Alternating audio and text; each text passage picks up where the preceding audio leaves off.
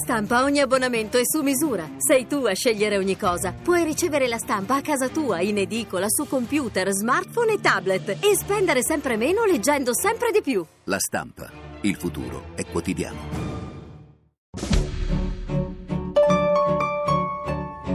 Tra cielo e terra presenta i pellegrinaggi di Radio Rai. La via Tolosana 2013 verso Santiago sulla via dei Trovatori.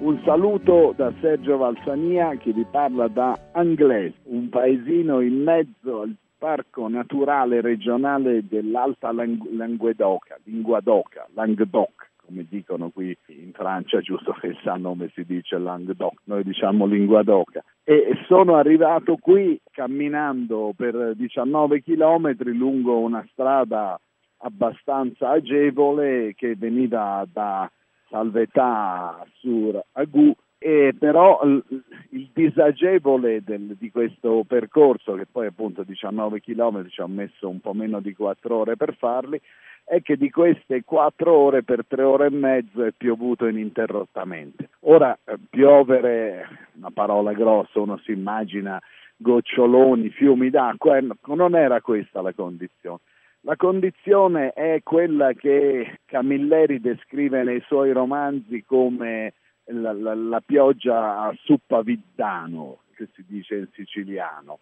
che inzuppa il contadino, perché non è proprio pioggia, si va lo stesso a lavorare, però queste microscopiche goccerelline che continuano a cadere dal cielo ininterrottamente per ore finiscono per inzupparti completamente. Ecco, questa più o meno è stata la condizione di questo cammino. Chiaramente la pioggia, questa, queste condizioni climatiche particolarmente avverse, insomma particolarmente abbastanza avverse,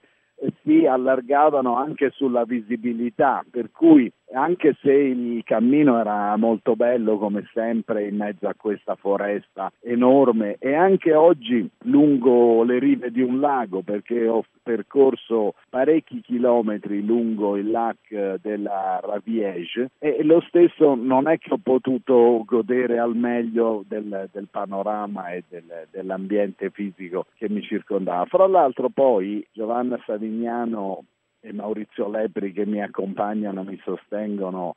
sia logisticamente che psicologicamente in questo cammino, mi hanno detto che il loro termometro della macchina a un certo punto ha segnato 3 gradi, che non è esattamente la temperatura che uno si aspetta di incontrare quando cammina in pieno maggio in dei luoghi sostanzialmente ridenti, perché queste sono località che fanno parte dei luoghi di villeggiatura dei francesi. Ora non è esattamente la stagione, però la stagione sta per cominciare e in effetti eh, io ho camminato in, per, in, mezzo a percorsi tracciati in tutte le direzioni. Io seguo la riga bianca e rossa, però c'è la riga gialla e rossa, c'è la riga solo gialla e sono tutti percorsi che eh, vanno in direzioni diverse attraversando questo posto nelle, nelle maniere più, più strane, più articolate perché appunto si tratta di una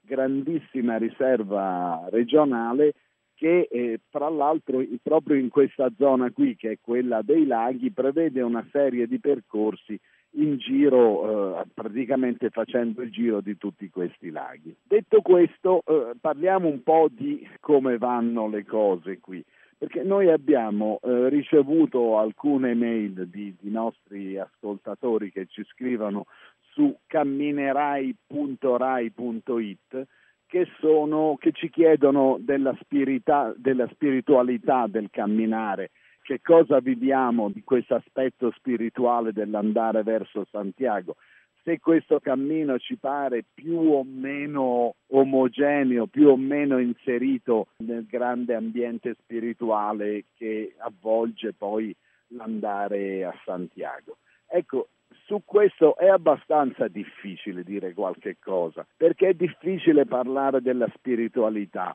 è difficile eh, raccontare che cosa può essere un'esperienza spirituale e invece che cos'è un cammino, che cos'è una lunga passeggiata, che cos'è il camminare. Ora il problema sta anche nell'immaginare che esista una, una distinzione fra uno spirito e un corpo. Io mi ricordo una volta che il cardinale Ravasi in una conferenza che ho avuto la fortuna di ascoltare, a un certo punto ha detto noi non abbiamo un corpo, noi siamo un corpo.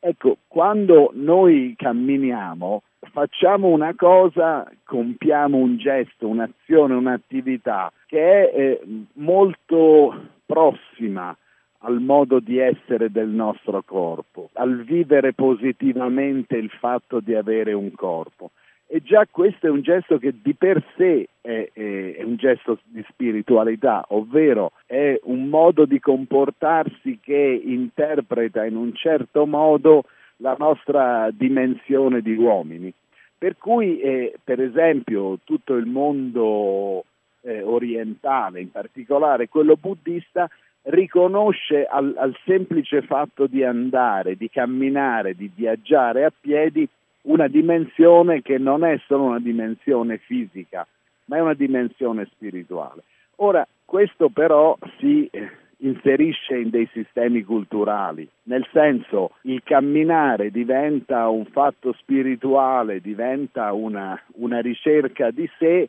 intanto in quanto la, la cultura di chi compie queste pratiche eh, la, la riconosce come tale. Se uno rifiuta il, il gesto come gesto spirituale, l'andare, e invece preferisce interpretarlo in maniera diversa, allora proprio si, si scatena come una sorta di tempesta linguistica perché le cose sono quello che noi le definiamo essere, non è che esistano di per sé, per cui se il camminare, se l'andare diventa qualcosa di eh, puramente sportivo, agonistico, chiaramente perde una parte della sua dimensione di spiritualità.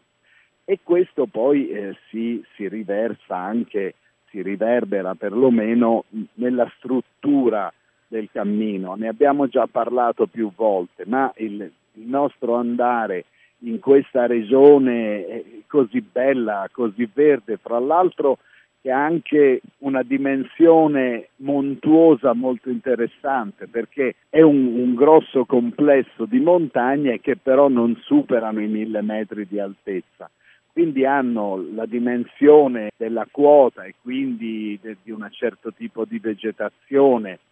di essere un paesaggio molto mosso, di avere la possibilità di moltissimi corsi d'acqua, di, di avere appunto questi laghi che ho incontrato ieri e oggi, in questo contesto è facilissimo eh, scavare dei percorsi che siano dei percorsi naturalistici, che sono eh, chiaramente delle bellissime esperienze, però diverse dall'esperienza del viaggio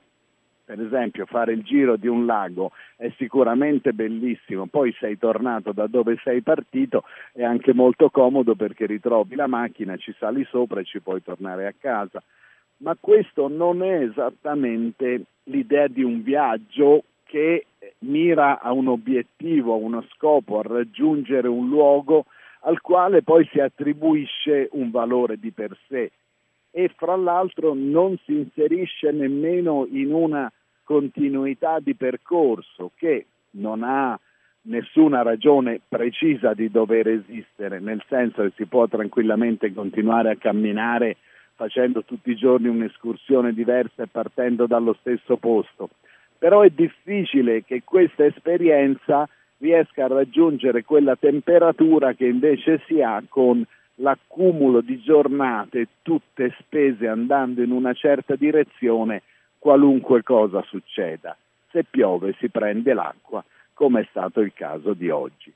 Ringrazio Simona Marcolongo che ci sostiene da Roma e vi ricordo che il nostro sito è laviatolosana.blog.rai.it.